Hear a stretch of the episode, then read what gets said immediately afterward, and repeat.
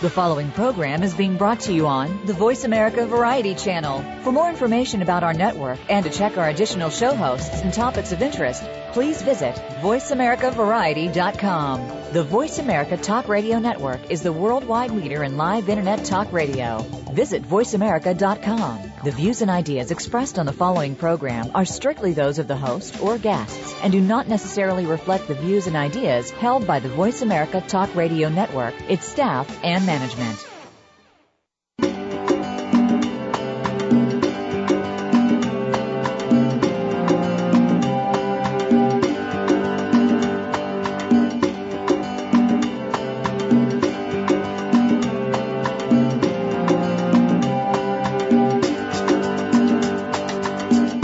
Save our wildlife, save the environment, save our world. It all starts with a little knowledge. Welcome to Our Wild World with Ellie Weiss. There is so much that's being done and can be done with help from specialists and marginalized community groups to you. We'll discuss the future of Africa, the wildlife, and the people, and show you how it affects the entire planet. Now, here is Ellie Weiss from the WildiZe Foundation. Good morning and welcome to Our Wild World.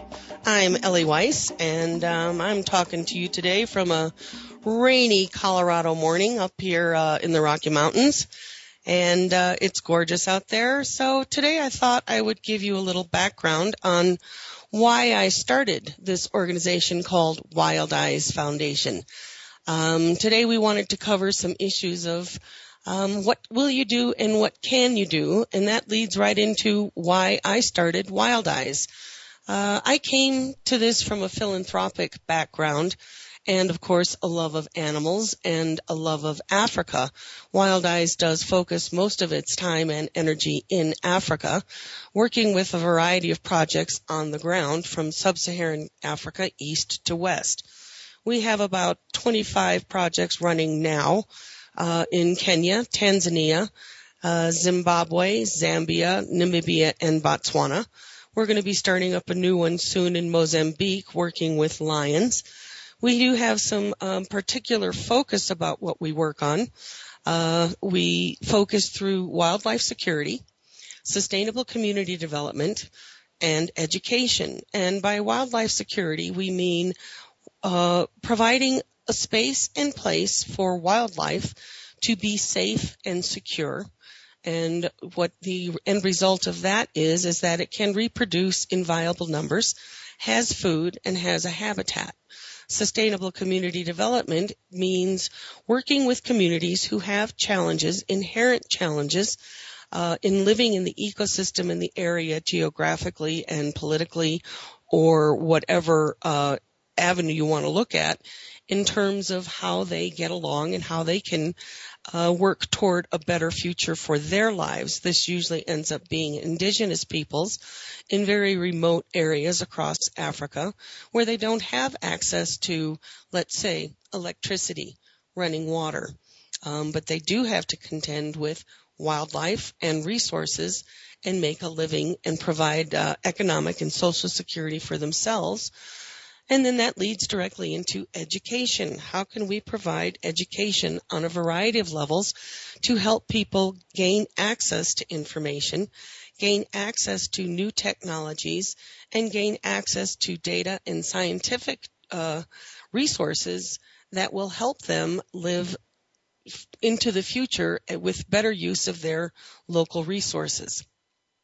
So I came to wildlife from a love of wild, I came to wildlife conservation and started WildiZe because of a love of wildlife. And uh, if you were listening last week, I think it's a wonderful thing when people tell me that they love animals. But loving animals doesn't actually commute or translate directly into doing anything for animals. So uh, the name of our show today is What Will You Do and What Can You Do? So I'm trying to help our listeners find some ways to understand what you can do. And uh, there are a variety of avenues that you can take to um, help conservation along. Conservation is about people. It is, um, as we as our world globalizes and we expand, we're creating a planet geared toward humans, but not necessarily one that's responsive to wilderness and wildlife. As our human population increases, wildlife is forced into ever smaller quarters, dramatically multiplying the competition and conflict over limited resources, not only between themselves, but between wildlife and us, people. When wildlife and people conflict, wildlife is usually not the winner. In Africa, this clash is happening at an unprecedented rate.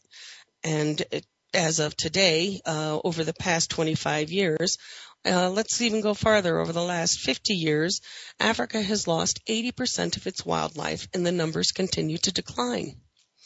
So coming from a philanthropic point of view uh, in why I started WildiZe, I came from the donor perspective. I contributed my time and my funding toward uh, specific projects that I thought would help wildlife uh, conservation move along and I did that through a variety of channels. There are many organizations out there, out here, uh, whether you're in the U.S. or in Africa, that need your help, that need your uh, participation. So for us to move conservation along and to turn that love of animals into taking action to protect and conserve animals, uh, I decided to start an organization because I was doing a photographic documentary on tribal women in four different countries, uh, Namibia, Botswana, Kenya, and Tanzania. And the pretext of the, the documentary was to understand the roles women played in their tribal communities and how that related to their wildlife and their resources.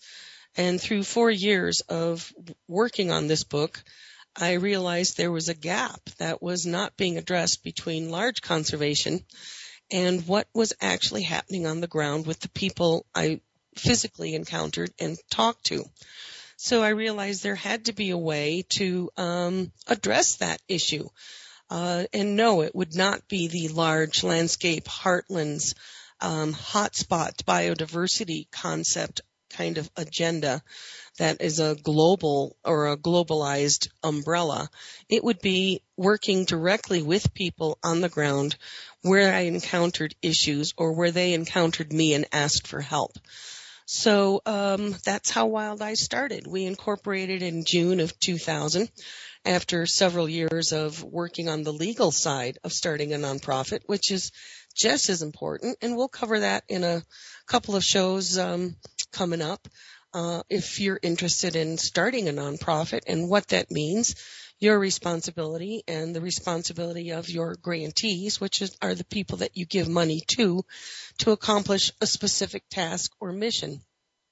So the mission of WildiZe is to um, help improve conservation efforts on the ground in Africa as it relates to the indigenous people, the wildlife, the habitats, and the ecosystems on the ground once again in Africa. So you may be thinking, wow, that's a really far, far away from where I am, whether you're in Texas or California or me here up in the Rocky Mountains. So what does that have to do with me or what does that have to do with you?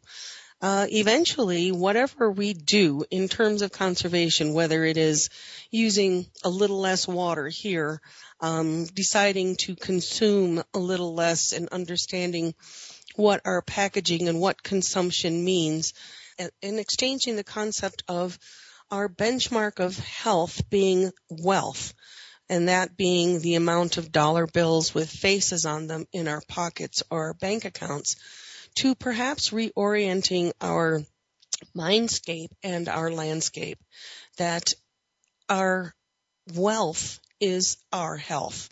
It is not only the health of us as individuals and our, our healthcare system and our medical system, which of course is a lot going on in our political landscape today, but how our physical and mental and emotional health affects our well-being and our financial health, our food health, our physical and social security. And by social security, I'm not talking about the um, political aspect of social security that we all pay into as an employee. I'm talking about social security of our community, of our neighbors, of our city, state, town, nation, and how that relates to uh, the other communities that we're going to be encountering as our world moves forward.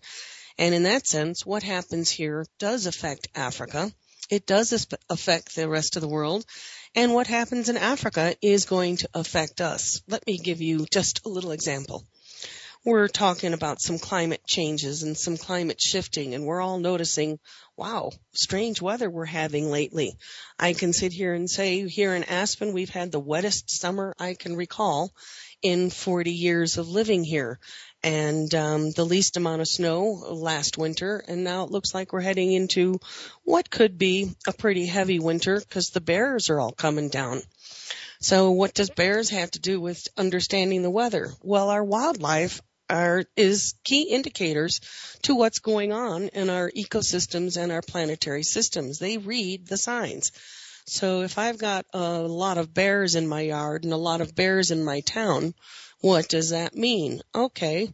We had a bumper crop of bears this year, so we had a lot of baby bears coming along. We've got a lot of baby bears right now. That means cubs who are still dependent on their mother.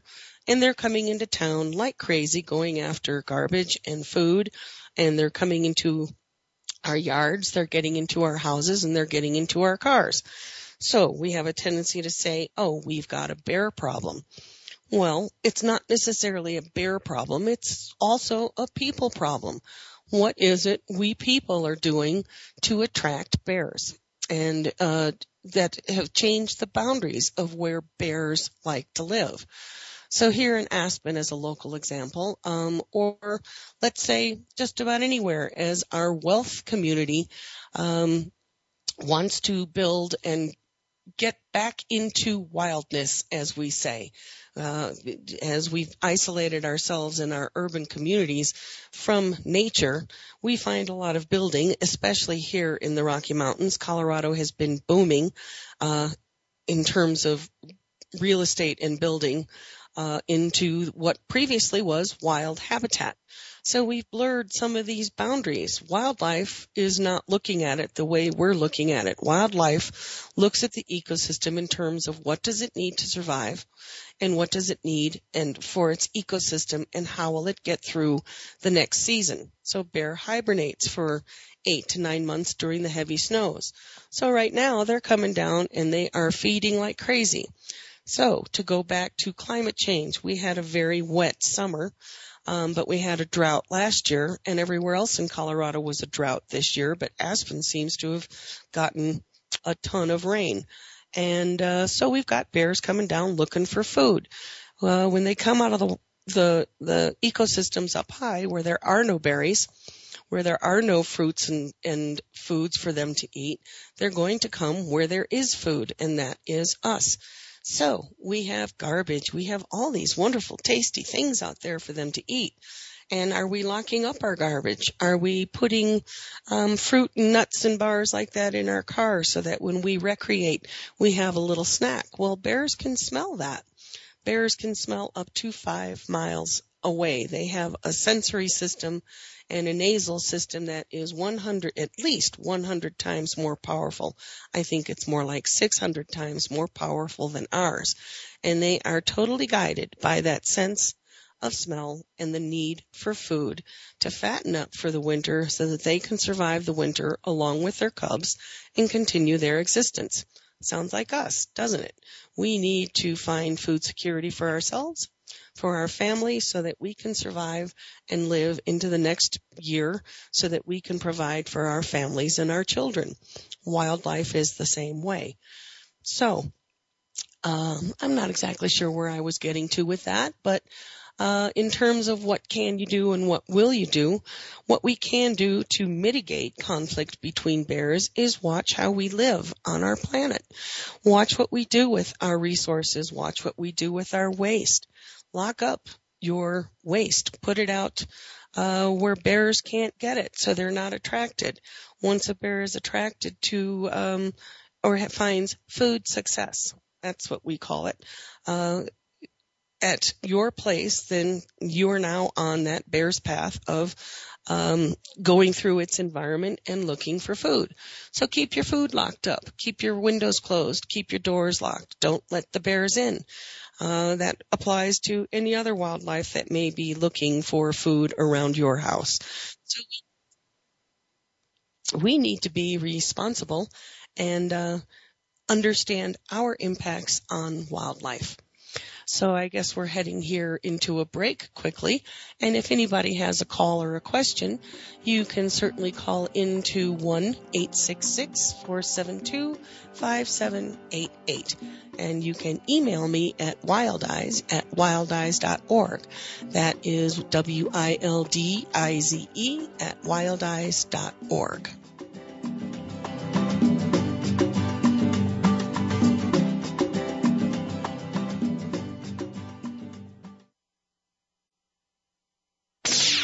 the Internet's number one talk station.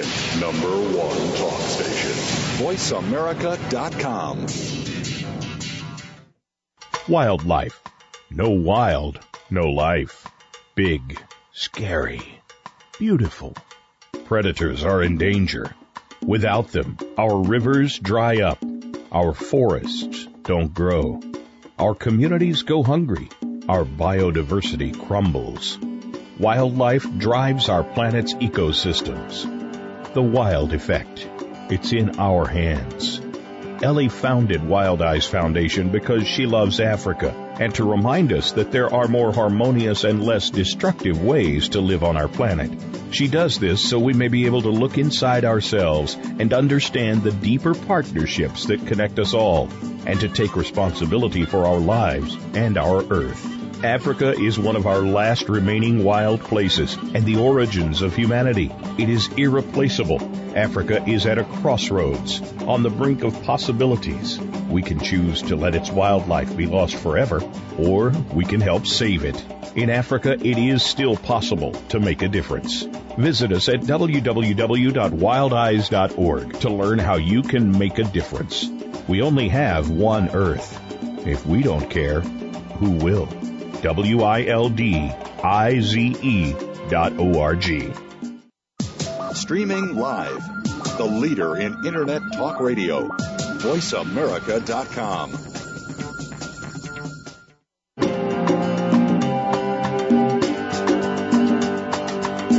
You're listening to Ellie Weiss and Our Wild World.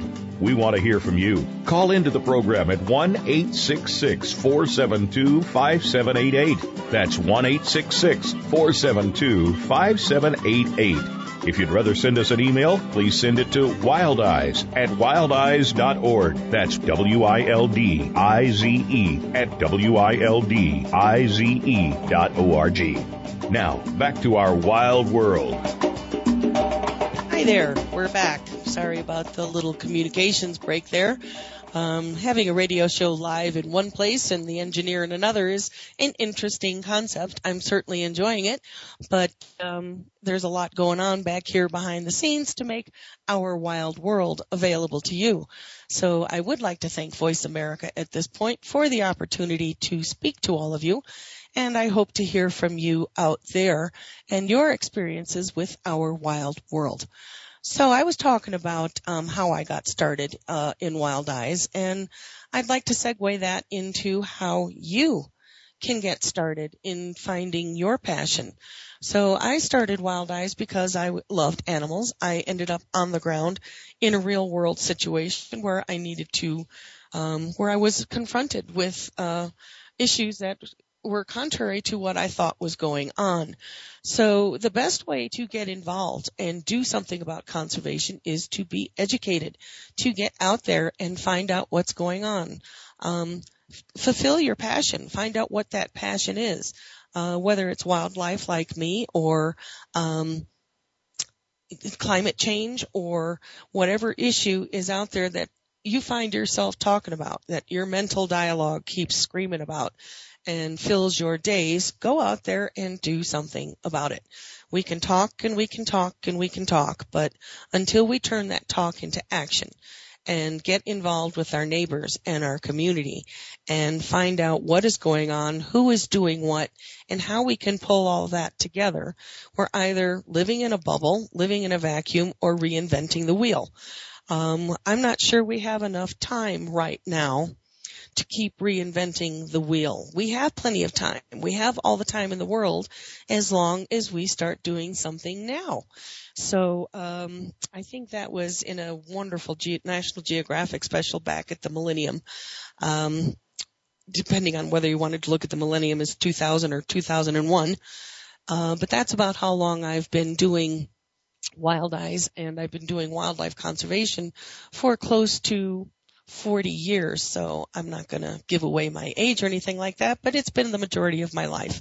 And I spent the majority of that time in Africa or uh, outside Yellowstone National Park. So I had a really good opportunity as a youngster to understand how wild systems and pristine places and those places that we choose to recreate in have an effect on not only our psyche and our emotional and mental well-being, but our uh, financial and security well-being. Without wild places, um, where would we go mentally and emotionally to escape? Take a look at a any um, car advertisement out there. You're in this fabulous car that takes you to wilderness, that takes you away and takes you out of your problems and puts you into a place where you are free and easy. Well, my friends, that is wilderness and that is wildness. And today we are looking for ways, more and more ways to recreate into our wild places. Um, and th- that recreation does have an impact on the wild things that live there, the uh, habitat, the things that grow there, the ecosystem. Um, so we have a tendency now to more and more run into wildlife encounters. Uh, I'm sure a lot of you have heard about some terrible incident where either a bear killed someone's dog or a mountain lion took a hiker. Um, we have a tendency to uh, I can't think of the word at the moment to um, have our media hype this up in such a way that it becomes scary and terrifying. And it sets off uh, a whole chain reaction of oh my goodness fear terror how are we going to live in our wild spaces? Well we have a responsibility to be to be prepared to understand what we're going to do and the impact that we're going to have when we decide to go and recreate in wild spaces whether it's um, your city park, your backyard, or a nature trail and a hiking space in a designated wilderness area or recreation space where other creatures live with us. Um, most of the time, they're there without us even noticing.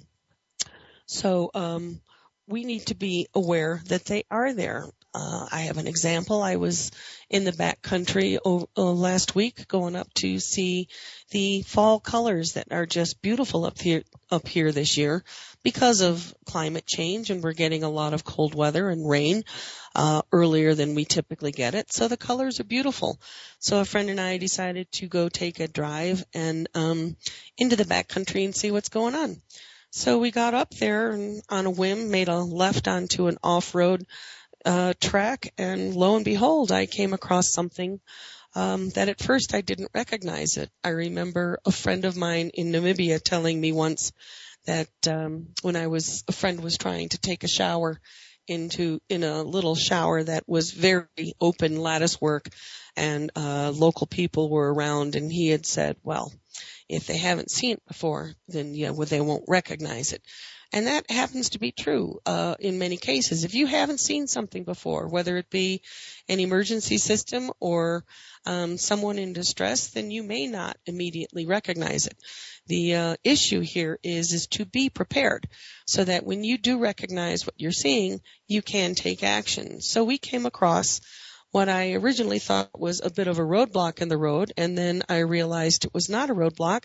It was a woman lying unconscious across the trail. So what do you do? Uh, I happen to be rather experienced in backcountry, working in Africa and living out of a vehicle for many weeks on end. Um, I am not a paramedic. I haven't taken emergency care, but I'd say it'd be a really good idea for anyone who's interested and wants to recreate that you have a good basic understanding of what to do in an emergency. So um, I quickly went into action, and um, fortunately, everything's okay. The woman is fine. We got her to the hospital, but we were a good half hour from the hospital, and it required quick action, quick thinking, and understanding what to do when you come across an emergency, an unconscious person, an injured animal, what to do. With a person, we have um, a pretty good idea. We understand what we can do. Um, and you should have a little at least a little knowledge uh, before you go into the back country for recreating to uh, and think about I'm not talking about dwell upon, but think about what will I do in an emergency and play out a couple of those scenarios so that you have certain uh, material uh, emergency supplies on your body. You have water. Uh, if you have a cell phone, um, bring your cell phone. But many backcountry recreation areas do not have cell service. So what are you going to do? You're going to be faced with a choice of action or inaction. And inaction could uh, lead to uh, even making a situation even worse. So it's a good idea to understand what you can do uh, and be able to respond immediately with the proper action. So in this case, I responded by making sure this woman uh, came around to consciousness, that she could see me, that nothing was broken, that she could breathe, that she knew where she was, that she knew what was going on. Um, in this case, she didn't know what was going on. She had no idea what had just happened. And then making sure that you can uh, take uh, appropriate emergency action where you can, whether it's getting a person to a hospital or calling an ambulance. So um, that's that's a relatively I'm going to call it a no-brainer to understand what you need to do in an emergency situation with another person. But what are you going to do when you come around that bend and you see a mountain lion? So, uh, this is an important question. Um, a mountain lion is a predator. It is a carnivore, and uh, typically we are looked at as prey. So, in a mountain lion, uh, you're you're dealing with an animal who is typically solitary, uh, who typically eats a particular uh, a, a, a targeted prey, deer, um, or elk. Elk is usually too uh, large for it, but they they follow the deer. So there's been cases a lot lately where there are mountain lions in people's yards out in California and a little closer to home here in Boulder. What are you going to do? Well, in order for a predatory carnivorous animal uh, to have an experience to stay away from people, it needs a negative experience.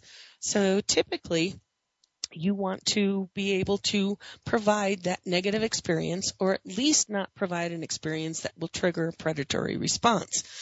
Um, so we're going to get into that in a, a, little more detail in our upcoming shows. Um, I'm going to provide some uh, great reading tips and uh, practical tips where you can find this information for yourself. Uh, there's one great little book called Don't Get Eaten, and uh, he takes you through the variety of wildlife that we'll, we'll typically encounter here in the um, in the U.S., North America, and um, just some other ways to start thinking about how to be prepared when you go out and recreate. Because the one thing we all want to do is come back from our recreation alive, safe, and with a good experience and provide a good experience to the uh, other critters that we might encounter. So we're heading into another break here. I would love to hear from you if you're an expert in your field or you've just got a question or you've had wildlife in your yard. You can call into 1 866 472 5788. You can email me at wildize.org at wildize at wildize.org.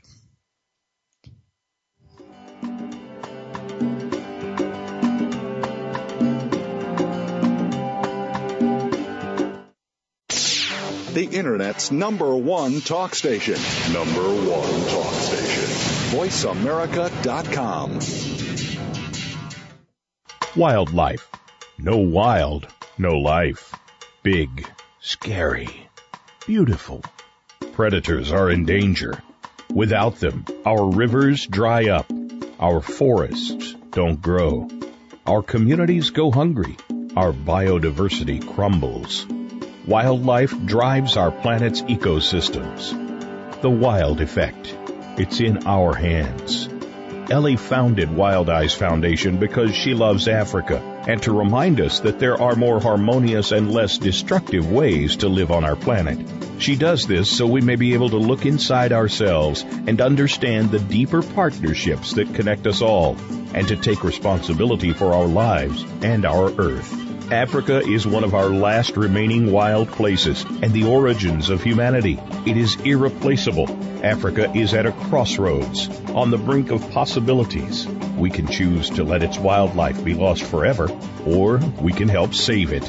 In Africa, it is still possible to make a difference. Visit us at www.wildize.org to learn how you can make a difference. We only have one Earth. If we don't care, who will? W-I-L-D-I-Z-E dot O-R-G. Streaming live. The leader in Internet talk radio. VoiceAmerica.com.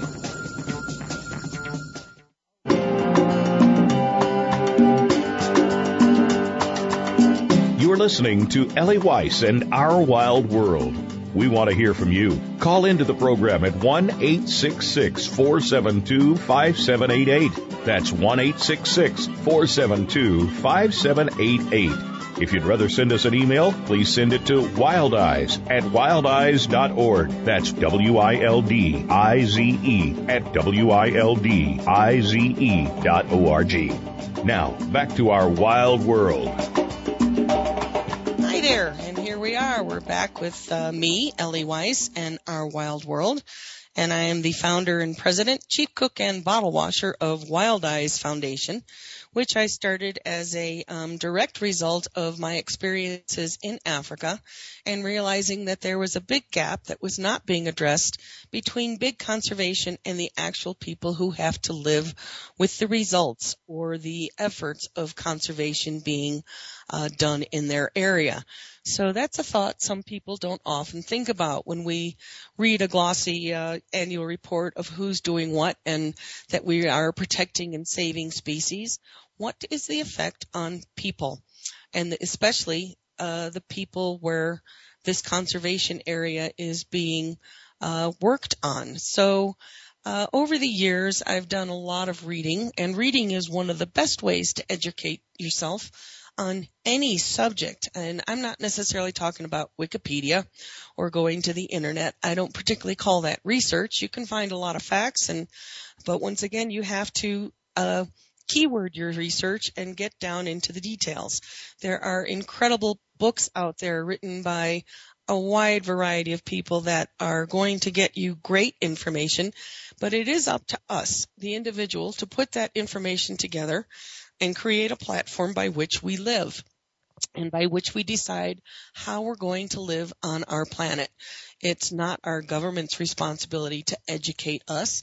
It's not our neighbor's responsibility. It is our responsibility to educate ourselves and find something that we want to get involved in and do something and make our world a place that we want to live in. Uh, my particular area of focus is I want a world that has wildlife, that has wilderness in it, and a place that is able, it, I started to say safe, and I'm not sure that that is the word I want to use because that gets into a whole different aspect, but a, a world that we are safe to recreate in and due to our understanding of the area we choose to recreate in and what conservation is going to do to our habitats, to our wild places, and to the people who must live alongside in concert or conflict with wildlife and wild spaces. So wilderness has typically been defined as pristine, untouched, uh, uninhabited by man, which is not necessarily the case. Wilderness is a place where uh, we are not using the resource for complete exploitation or consumption. It is an area set aside that uh, is for wildlife, for the habitat, and for the uh, creatures and beings and different systems to function in that wilderness area. Uh, more and more we are recreating in what we used to call strictly wilderness areas. Uh, the town I live outside of, Aspen, Colorado, is a 16 square block um, of about 8,000 full-time residents that swells up to 45,000 people during high season, which is summer and winter that are skiing and or hiking in our backcountry, which is the uh, BLM National Forest Land and the Aspen Snowmass Wilderness area. So I happen to live in a unique area that is plopped down in the middle of a wilderness area and we have a lot of visitors from around the world that are usually coming from more urbanized areas to come and experience this incredible place that we have mountains, rivers, streams, fishing, uh, camping experiences, skiing. Um, that aren't necessarily going to fully understand what happens when you encounter the wildlife, when you encounter nature in all her gloria, glory. Uh, one of the things that uh, one of my favorite writers about Yellowstone, the archivist at the uh, Yellowstone uh, National Park, uh, one of the concepts he had said about nature is we love nature. We people, we do love nature. We want to participate in it. We want to enjoy it. But the other side of that coin is nature is uh, uninvolved. Nature does not love us back. Nature is nature and it's going to do what it does. It's not about love and emotion. It's about a functioning ecosystem. And we need to better understand our place in that ecosystem. Thus the name of the show, Our Wild World, and how we function within our wild world and maintain some of this, uh, wilderness that we need for our emotional um, well-being. As I talked about earlier, we take our cars out here, we hike out here, we ski out here. We want to go into the backcountry and reconnect with nature. So how do we do that safely for ourselves and for the nature itself? There's a variety of ways to do that. Um, I've covered be prepared. Be prepared. The best thing you can do when you head into the backcountry is be prepared. So if you decide to fulfill your passion in a philanthropic, altruistic way by giving to wildlife or going and volunteering at a project, Stimulating talk gets those synapses in the brain firing really fast. all the time. The number one internet talk station where your opinion counts. VoiceAmerica.com. Wildlife. No wild, no life. Big, scary, beautiful. Predators are in danger. Without them, our rivers dry up. Our forests don't grow. Our communities go hungry. Our biodiversity crumbles. Wildlife drives our planet's ecosystems. The wild effect. It's in our hands.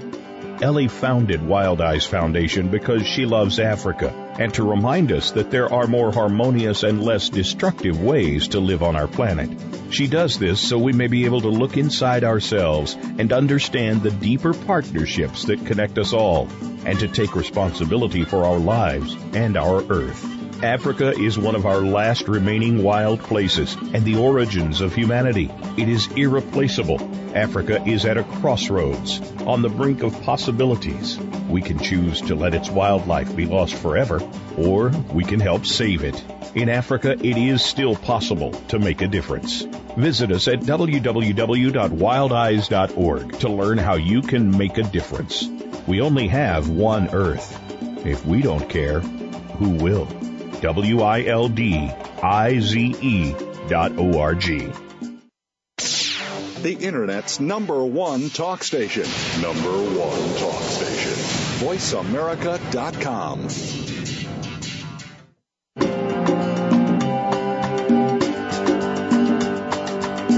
You're listening to Ellie Weiss and Our Wild World. We want to hear from you. Call into the program at 1 866 472 5788. That's 1 866 472 5788. If you'd rather send us an email, please send it to wildize at wildize.org. That's W-I-L-D-I-Z-E at W-I-L-D-I-Z-E dot O-R-G. Now, back to our wild world.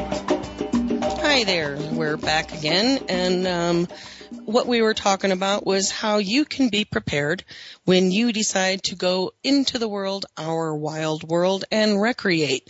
There are other beings and other creatures out there that don't necessarily care about you. They're just going around living their lives. Um, some of these experiences could be uh, dangerous to us uh, to the rec- recreator. So it's a good idea to understand the area that you're going into, what you could possibly encounter, and um, be prepared uh, in a what if situa- what if situation. Uh, if you know you're going to hike in an area where there could be lions or bears, then you should probably have a pretty good idea what to do when you encounter a bear or a lion. There is great information out there to um, help prepare you for that. And uh, I'd like to give you a little rundown of some books. There's one called Don't Get Eaten, uh, which gives you uh, some great tips on animal behavior and an imaginary scenario of let's say you're shushing down the hill on your cross country skis in the back country. You come around a bend and there is a moose in your way. What are you going to do? So um, the author provides good tips and tricks about the behavior of animals, understanding an, a wild animal's personal space, its fight or flight response, so that you can understand how not to exacerbate the situation and get away safely without encountering um, or upsetting the wildlife. Uh, we have more, uh, more and more wildlife coming into our urban areas as we blur the boundaries between what was wildlife and wilderness to what is now I'm going to call it exurban and sub-rural areas as we build farther and farther outside the urban areas to reconnect with nature. We are actually blurring some boundaries there with the wildlife. So it's a good idea to understand the wildlife that is going to come cruising through your backyard and what happens when it comes up to your house or when you encounter it in its natural uh, situation. And by the way, if you are skiing down uh, the backcountry and come across a moose, the best thing to do is sit down and uh, understand that that moose will have the opportunity to go away from you. Most wildlife does not want to interact with you unless, of course, you are facing a predatory uh, carnivore and it's a very good idea to understand if that carnivore is looking at you as prey or looking at you as, oh my goodness, you just walked into my world. I want to get away from you. That is called the fight or flight response. Um, we can get into that a bit more, and I'd love to hear your questions. So you're welcome to email me at wildize at wildize.org, and that's W-I-L-D-I-Z-E at wildize.org, or you can call us at uh, 1-866-472-5788. I would love for you to visit our website, and that again is wildize.org, where you can visit and understand a lot more, not only about me and my background, but the projects that we work on in Africa, which is geared toward wildlife security, sustainable community development, and education uh, in Africa. But just because I am particularly focused on Africa, that doesn't mean we should not be focusing on these very same issues here in our Western world and uh, uh, North America, Europe, wherever you may be and wherever you're listening from, we can all participate in making our wild world a better place and a safer place for us and um, understand what we can do in our urbanized world that will have a positive effect on our wild world.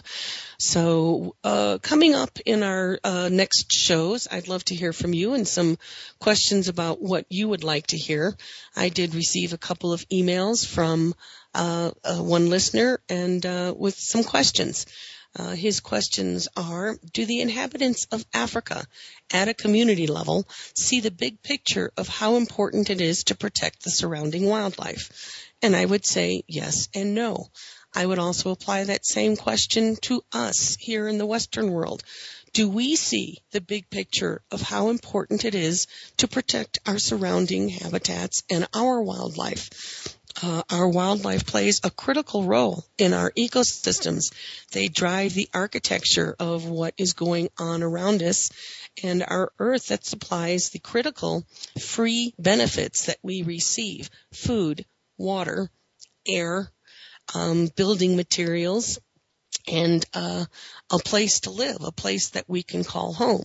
The one thing every one of us shares on this planet is our Earth. We are a global community connected. Yes, there's oceans between us. Yes, there's different continents, but we all live on this same planet called Earth. And we all have just one Earth. So if we don't care, who will? It's not up to somebody else. It's not up to our government. Our government plays a big role, but it's up to us as individuals to take responsibility, ownership, and accountability for our actions. This is the same kind of uh, uh, operation that we work with every one of our grantees. And in Africa, I would say uh, it varies in, in terms of how they see the big picture. Um, there is a lot less access to information. There are places where there's no electricity, so radio becomes important. The community network becomes important.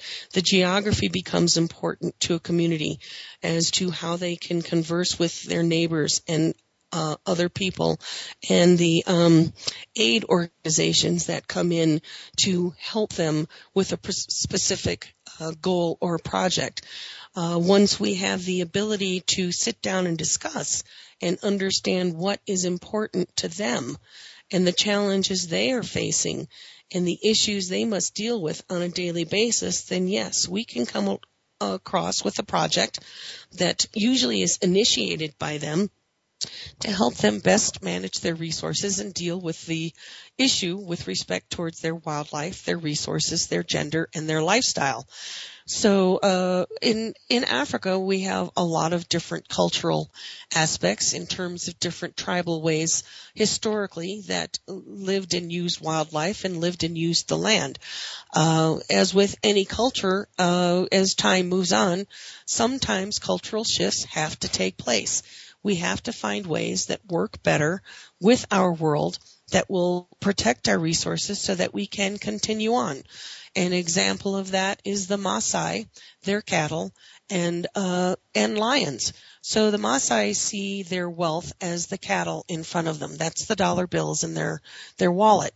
So as African communities like the Maasai climb the economic ladder and have more wealth, then they want to consume more, just as we do. Buy that TV, buy the shoes, buy the cell phone, or buy cattle. So uh, instead of having a bank account, you've got a lot of cattle on the hoof. So as you get more and more people climbing this economic ladder, we have more and more cattle on the hoof. More and more cattle needs more and more grazing. That grazing is going to take them into areas that typically have wildlife. So now we're going to run into more conflict between predatory wildlife and uh, livestock. So part of the projects that we're working on is how to reduce this conflict, how to educate people how to reduce the biomass of cattle on the planet, which also affects CO2 and carbon distribution, and how to provide ways to not entice cat, uh, excuse me, lions into eating livestock. So there's, it's work on both sides of the fence, pun intended, how to protect your livestock and how to not attract the lions, and then what we can do in terms of how to help lions not see livestock as a potential prey. Uh, I mentioned this a little bit on our last show. You can find out more about it on our website, Condition Taste Aversion, which is helping lions understand that cattle are toxic to them. Uh, we make it so. We make cattle toxic to them and uh, so that they will not eat it. But it wildlife and especially a carnivore is going to do what it does. We have changed the landscape by bringing in a tremendous amount of domesticated livestock into wild areas. We have changed the landscape by bringing recreation into wild areas. So it is part of our responsibility to um, understand our impact, what we can do, and what will you do to um, mitigate this on every day of your life, uh, every minute, every time you go walk out your front door. So um, reading, as I said, is a really good way to do that.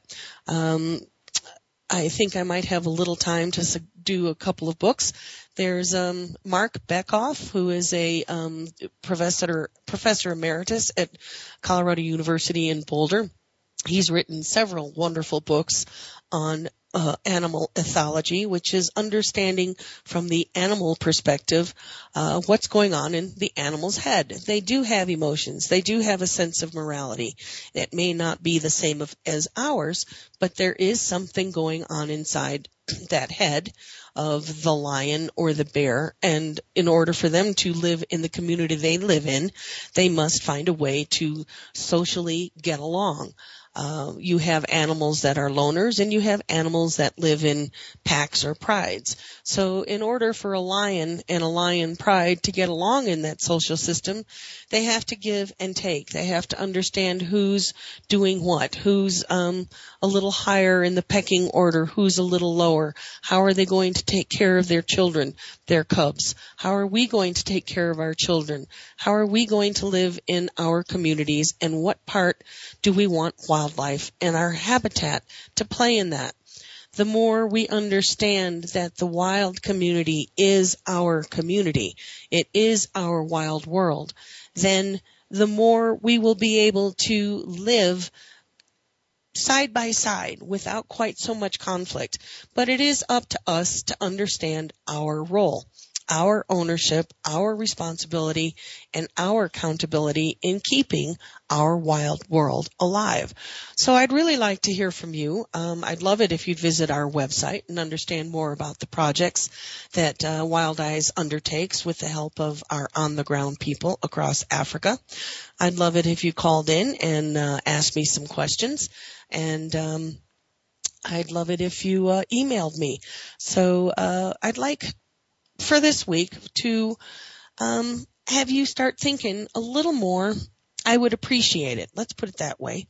Um, if you thought about your wild world um, and how that relates to your life, and what can you do, and what will you do to make a difference?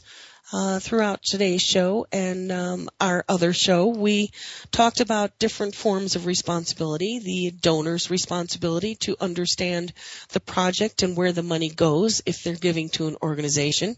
Your responsibility when you decide to recreate uh, in going out into the, the, wild world, our wild world, and um, some ability to uh, get knowledge, gain access to information of how to better live on our planet uh, and with wildlife. There's books, there's reading, there's the internet, there's video, there's um, film. There are so many resources out there that can inform us and teach us and educate us uh, as to living better with each other, living better with ourselves, reorienting our benchmark from dollars or the number of cattle that are on our land or the number of dollar bills that are in our wallet to understanding how that works with the biomass and the um, physical aspects of our planet. We can be a bit more in balance and we can change some things around. We are headed into some issues that, such as climate change, warming, cooling, whatever, the effects of shifting climate that are going to affect us. So it's uh, a good idea to start thinking now, what can we do? And what will we do to uh, turn some of this around? There's some of it we can't turn around, but that doesn't mean we shouldn't be dealing with it and we shouldn't be thinking about it. So what can you do? What will you do? I'd love to hear about some of the things you are doing. So give me a call at one Uh, you can check into the show at 1 472 5788 or you can send me an email or you can join my blog uh, on my website, wildize.org, or join us on Facebook and Twitter. And uh, I appreciate you all tuning in to Voice America Variety and Our Wild World. I'd love to hear from you um, and keep our our, our conversation lively and engaged and how it relates to you. So uh, here's looking to you next week for another session of Our Wild World. And in the meantime, enjoy your wild world. Thank you. Thank you again for joining us this week. Be sure to tune in next Monday at 11 a.m. Eastern Time, 8 a.m. Pacific Time for another edition of Our Wild World with your host, Ellie Weiss, on the Voice America Variety Channel. Think about living with wildlife during the coming week and what you can do right now.